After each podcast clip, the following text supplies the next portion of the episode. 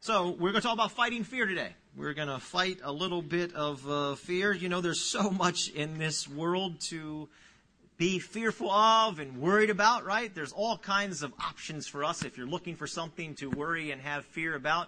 Lots of options out there, aren't there? There's health concerns, there's safety concerns, there's economic concerns. If anybody, for some reason, has a fear over economics right now, there's concerns over crime uh, just got back into town, been been away. You know, if my life ever gets boring, all I need to do is go away for a little while, and just man, it all breaks loose all of a sudden. That's the way. So we we live in a pretty safe neighborhood. Major crime spree breaks out in our neighborhood while we're away, and our house didn't get broken into, but a bunch of our neighbors, their houses got broken into. And so there's another concern.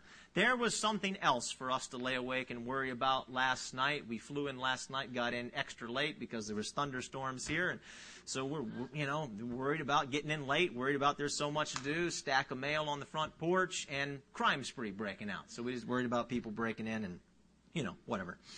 Okay. So, uh, where did fear come from?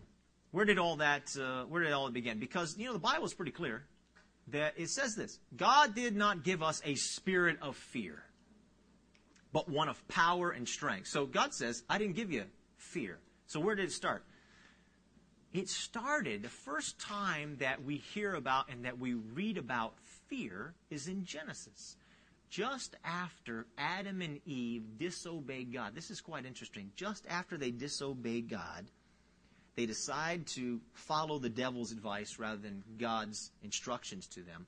The very first thing they experience is fear. Isn't that interesting?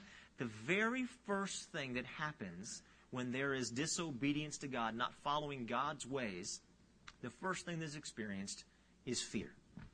So, let's pray.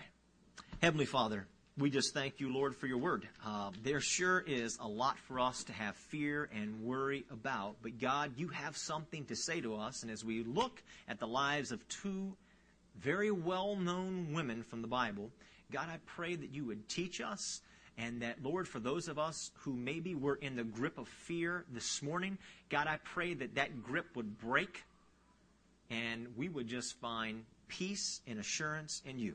In Christ's name, amen. All right. Today we're going to talk about two of the most famous women in all the Bible. We kicked off a series uh, last week, Wonder Women of the Bible. Today we're going to talk about Eve, the mother of creation, of all creation, and Mary, the mother of all recreation. So Brenda got us kicked off in grand fashion last week. I've listened to it uh, online, and I walked in this morning, and Patrick met me out front. He says, "Look, if you see any cracks in the walls or anything like, don't worry about it, because Brenda rocked the house last week."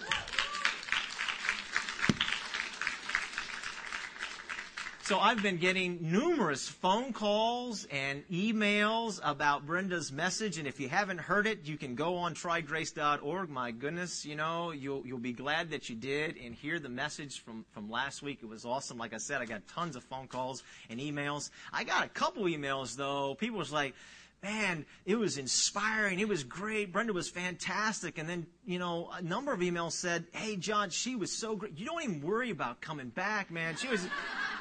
And I wasn't quite sure how to take that kind of thing. So anyway, uh, you want to you want to really check that out. All right. So um, you know, here's what I want to do first. Yeah, I want to just talk just for a few moments background on women in general. You know, we did this disciple series, Unusual Suspects. We talked about the guys that followed Jesus around. We talk about um, some incredible women in the Bible. I just want to talk about women for a few moments because I think I think that maybe uh, sometimes there's a misunderstanding of what the view is of women, a biblical view of women. And it always surprises me because there are a couple verses, and I think a lot of times those verses are taken out of context, and people think, well, the Bible doesn't have this, you know, high view of women. If you put all of it together and you have the, the, the whole sense of what the Bible says, how could it be anything? I mean, it's not even remotely true. And I'm going to just take you through a couple brief things. Uh, and hopefully, you, maybe you'll see what I have seen as we talk about this. You know, Bible written at a time when equal rights, equal rights, that wasn't even on the table, people. Forget it. That, that discussion didn't even happen. And if you consider the things the Bible has to say, revolutionary. I mean, at the very least, a lot of people say, you know, the Word, the, the, Bible is the inspired Word of God. I'm one of them. I believe the Bible is the inspired Word of God. But if you don't believe that, if you're here and you don't believe that, you don't believe, okay, that's fine. At the very least, everybody should say, My Lord, have mercy. The Bible is got to be the most revolutionary book of all time, written thousands of years ago, and what it says and what it does is unbelievable. Consider some of these things that it has to say about women. It starts right in Genesis chapter 1, where it talks about the fact that both man and woman equally were created in the image of God. It tells children that they should honor and obey both their mothers and fathers. Everybody, that wasn't popular opinion when that was written, that they should honor. Honor your father, yes. Obey your father, yes. But to honor your mother. That was not popular opinion back then. Women in marriage were considered partners and equals in marriage. Check this one out from Ephesians chapter 5. Husbands in a day and age when a woman would walk 10 steps behind the husbands. Ephesians 5 says, Husbands, you should love your wives sacrificially to the point that you should be willing to put their needs way ahead of yours, even if you have to die for them. Whoa. Put their needs ahead of yours. So you got something you want to do or whatever, she comes first. That was revolutionary. And this is what the Bible talks about it. Now, check this out. 1 Peter chapter 3. For those of you guys are married, husbands out there, listen. If you're having a problem with your prayer life, you need to consider 1 Peter chapter 3 because this is what it says. It says, Husbands, if you treat your wife harshly, you mistreat her in some way, you hurt her, just whatever, whatever, you do something wrong, God says, I won't even listen to your prayers. So don't bother praying. Don't bother praying. So if I mistreat, and she knows that scripture verse, if I, if I do something wrong to Krista, what, I mean, give up. What's the use in praying? It's going to be of no effect whatsoever. This is what the Bible says about women. How about Proverbs chapter 31? I mean, Proverbs 30, if you haven't, if you're a lady here today and you have not read Proverbs 31, there's your assignment. Go get your Bible after church. Don't read it now. Bible after church, read Proverbs 31. This whole chapter does this incredible woman, does all this stuff. Wisdom. The book of Proverbs is all about wisdom. And it describes wisdom as this thing, oh my gosh, you gotta get wisdom. What is wisdom, everybody? Wisdom isn't just knowledge. Wisdom is both knowledge and then knowing what to do with the knowledge you have. A lot of people in this, a lot of people in this city have knowledge. Arlington County, you know, everybody, is the most educated county in the United States of America. You sit it's a teacher in the back, I think, did that. You sit in the most educated county in America. That's, that's knowledge. See, that's knowledge. But we know what wisdom is? It's more than just knowledge. Wisdom is knowing what to do with the knowledge that you have. Big difference.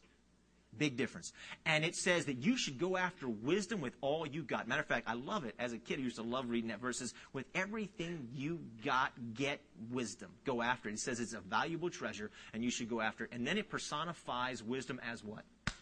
A woman. A woman. Fascinating. Genesis 1 and 2. Let's talk about creation. As you read through the creation story of Genesis 1 and 2, there is a clear escalation in the order of creation. First it gets big. Like, bam, God creates the entire universe. Whammo, here it happens. It's big. It's really big. And then it just starts going like this. It gets smaller and it gets more refined. It gets more intricate. It gets more detailed. Refine, refine, refine, refine. And then all of a sudden you have what? Adam is created. And who knows what Adam was created out of? What was Adam created out of? Dirt. Dirt. Say it. Dirt. Dirt. Yes. Any men here ever feel like dirt? No, no.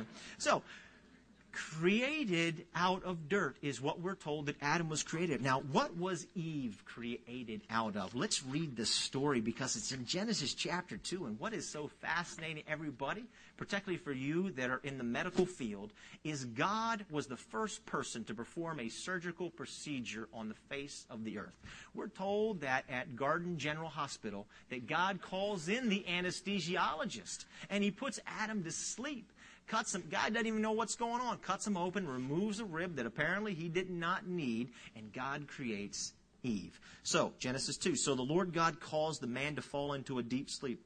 And while he was sleeping, he took one of the man's ribs, closed up the place with flesh. Then the Lord God made a woman from the rib he had taken out of the man, and he brought her to the man. So Adam is created out of dirt, and what is Eve? She is, let this sink in for a second, refined humanity.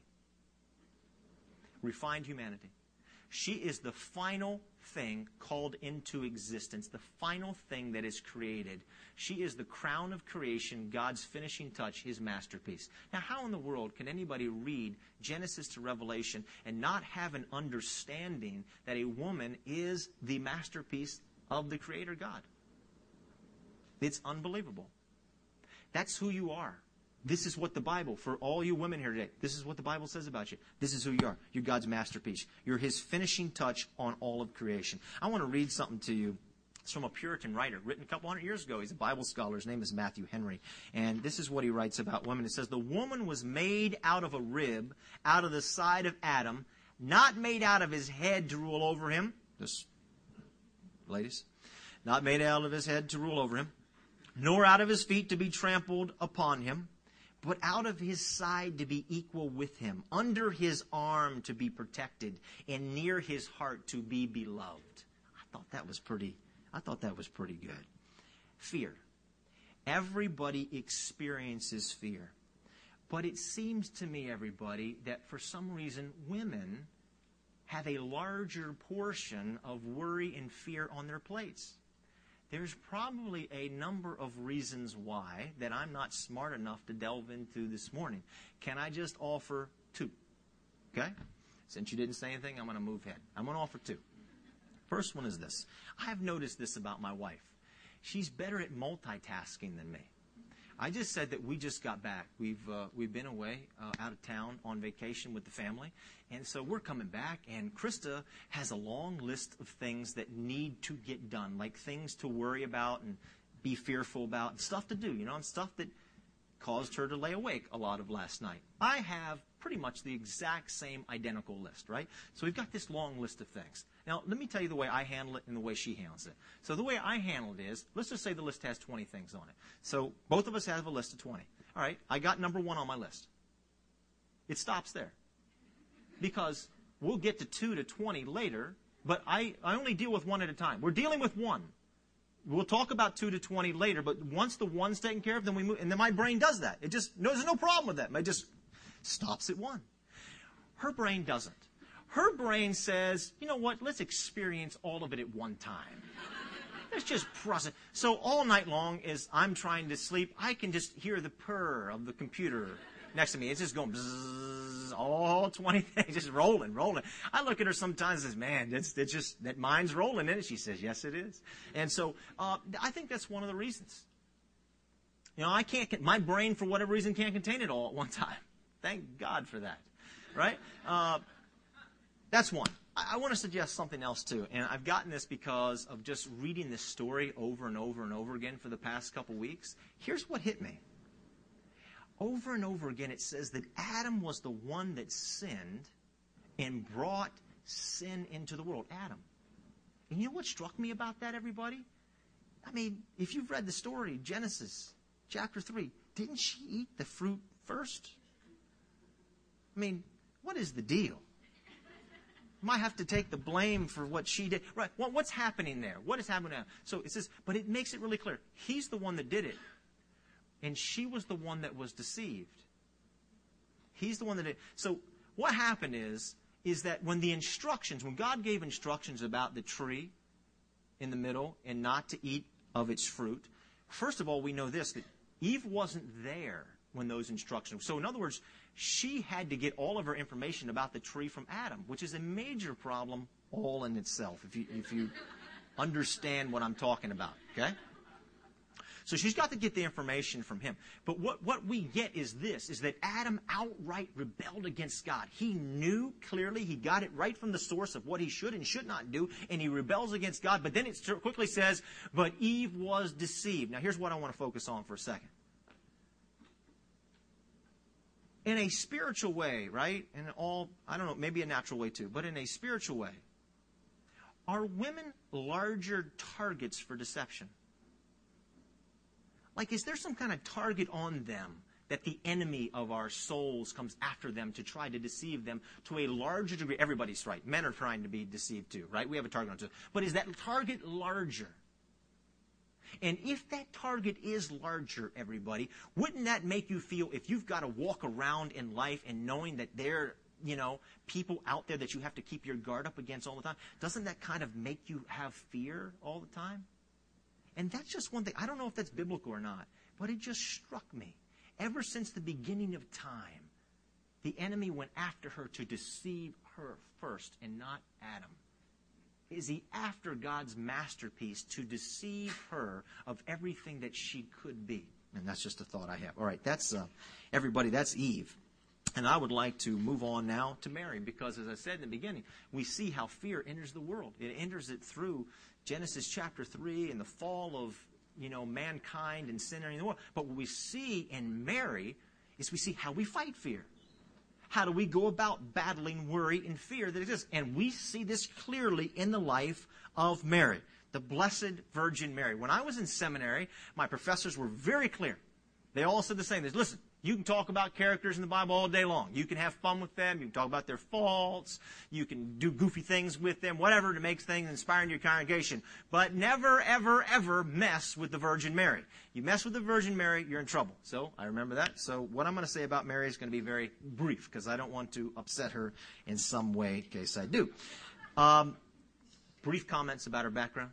Uh, from a poor peasant family that lived in a, the despised city of Nazareth. We all know the way Jesus' disciples felt it out Nazareth. Can anything good come out of Nazareth? That's who she was.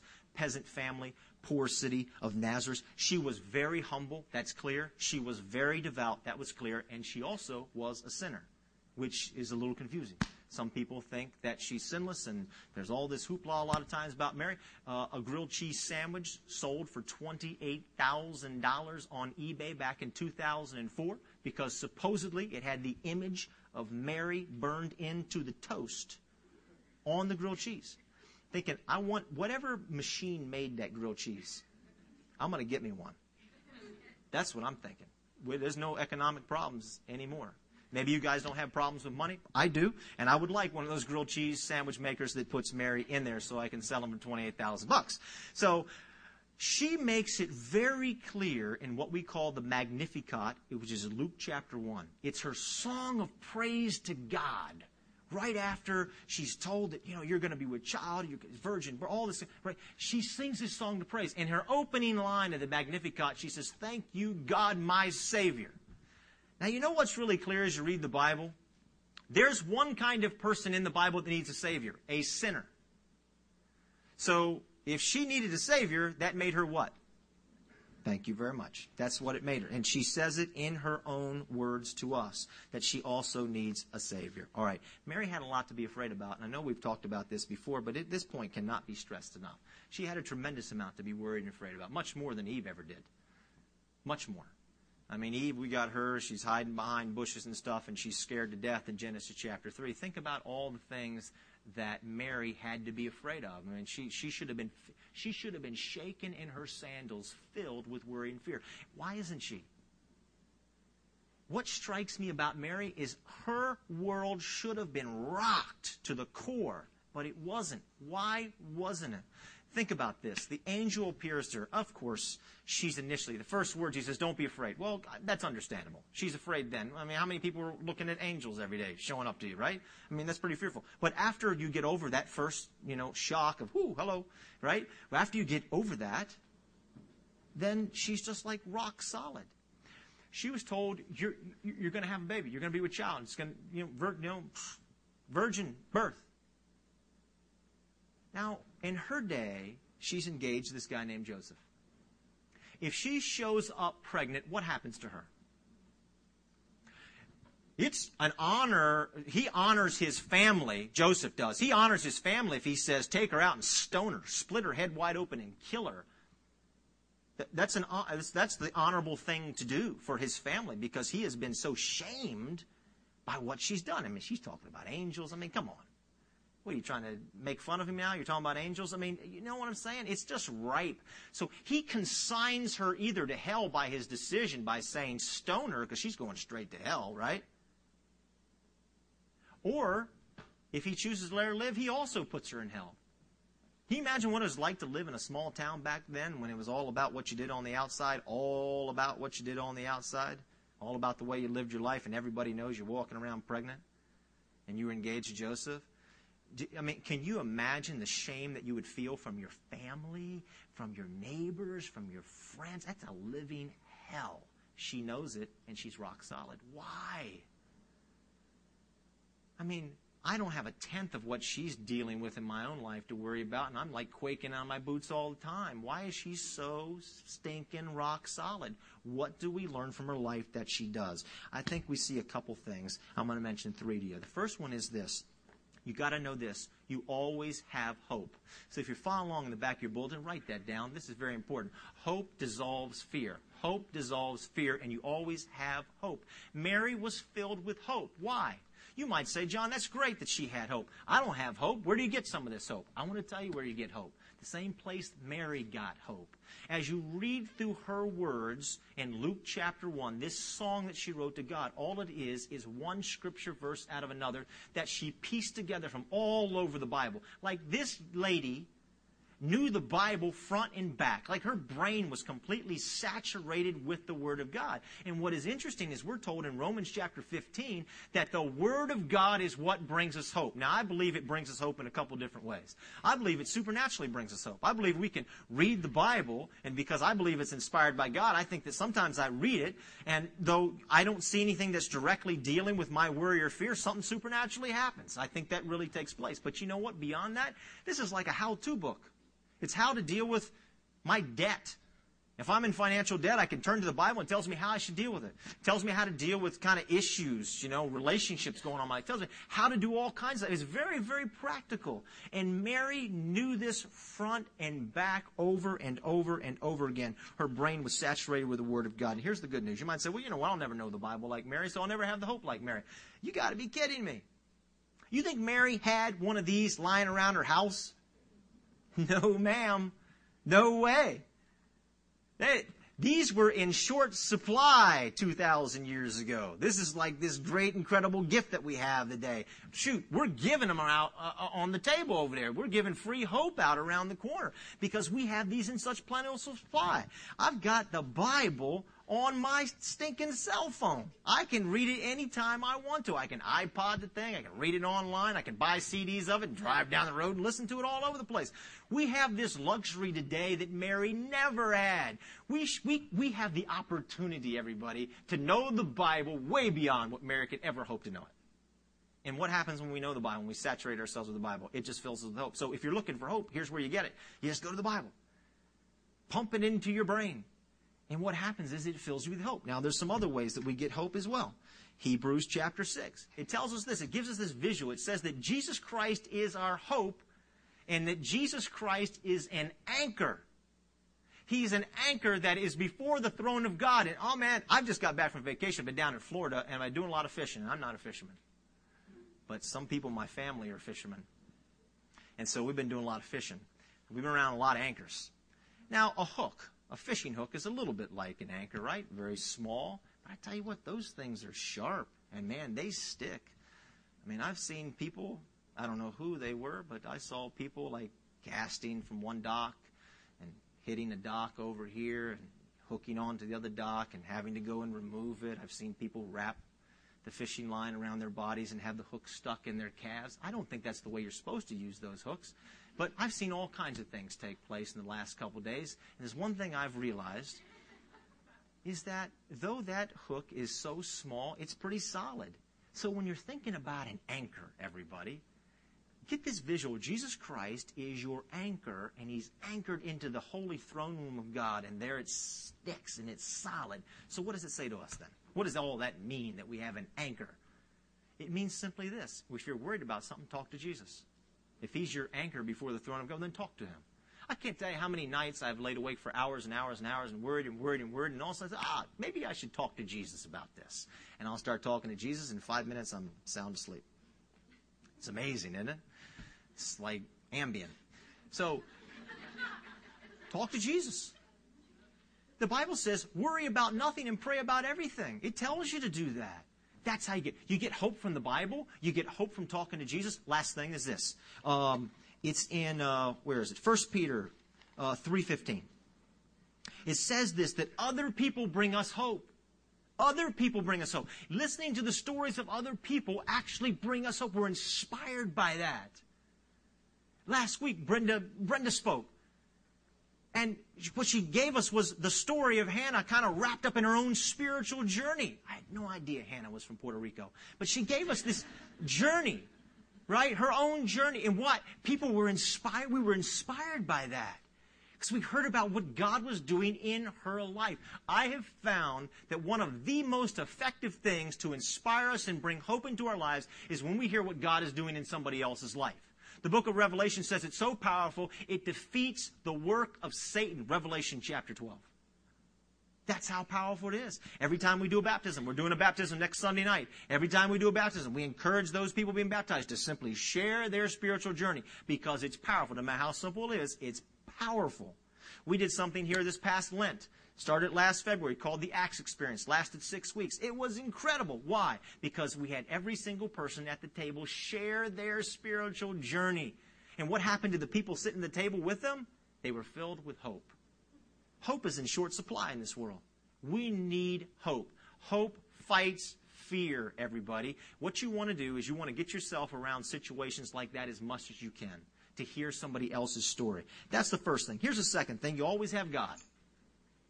You always have God. You know what's interesting? Right after this uh, introduction, right in the beginning, where you, you, so it said, it said to uh, Mary, so Mary, you're going to have a child. And so first she's, she's afraid.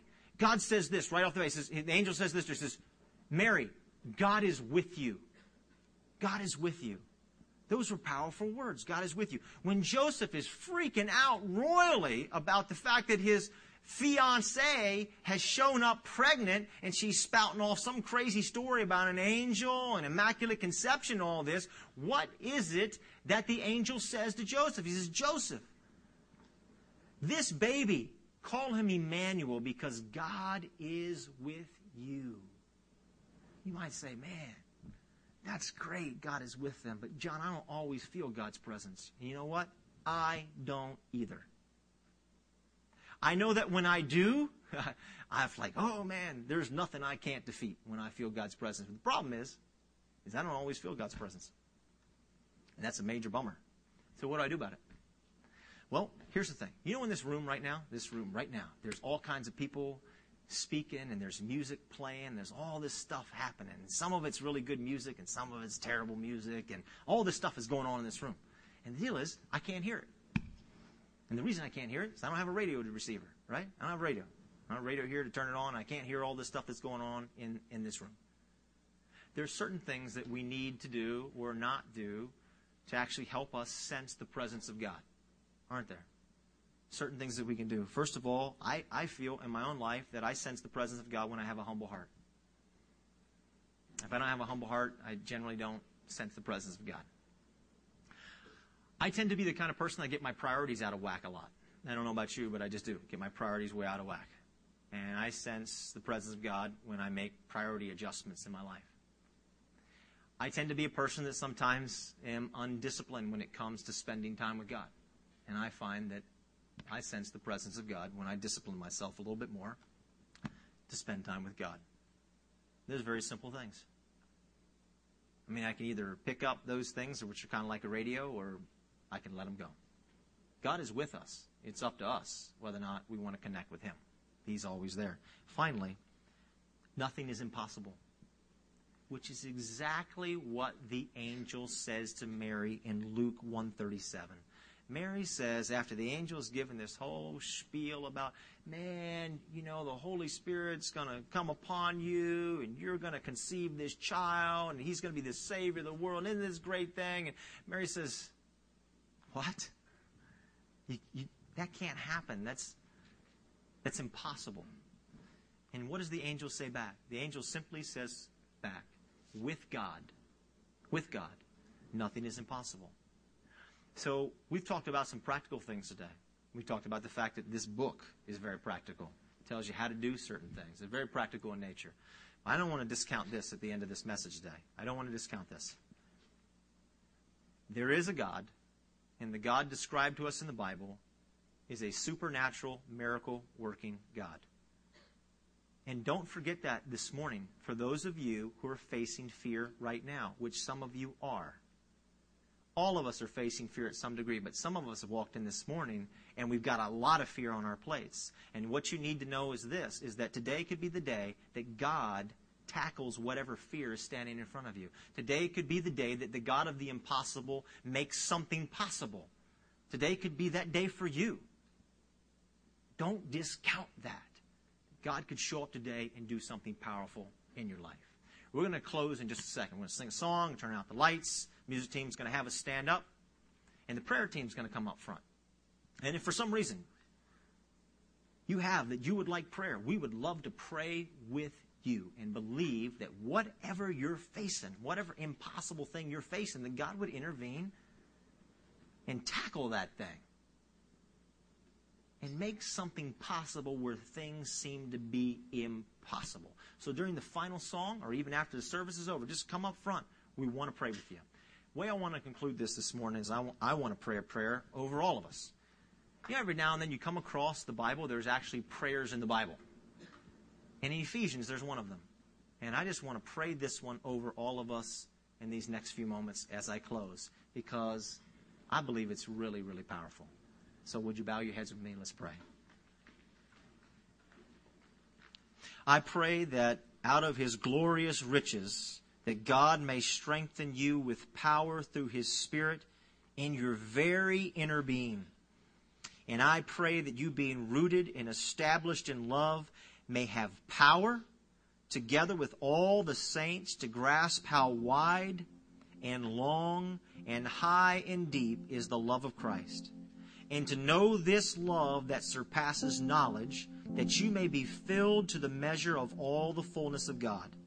And now unto him who is able to do immeasurably more than all we could ask or imagine, according to his power that is at work within us right now. In the name of Jesus Christ we pray. Amen.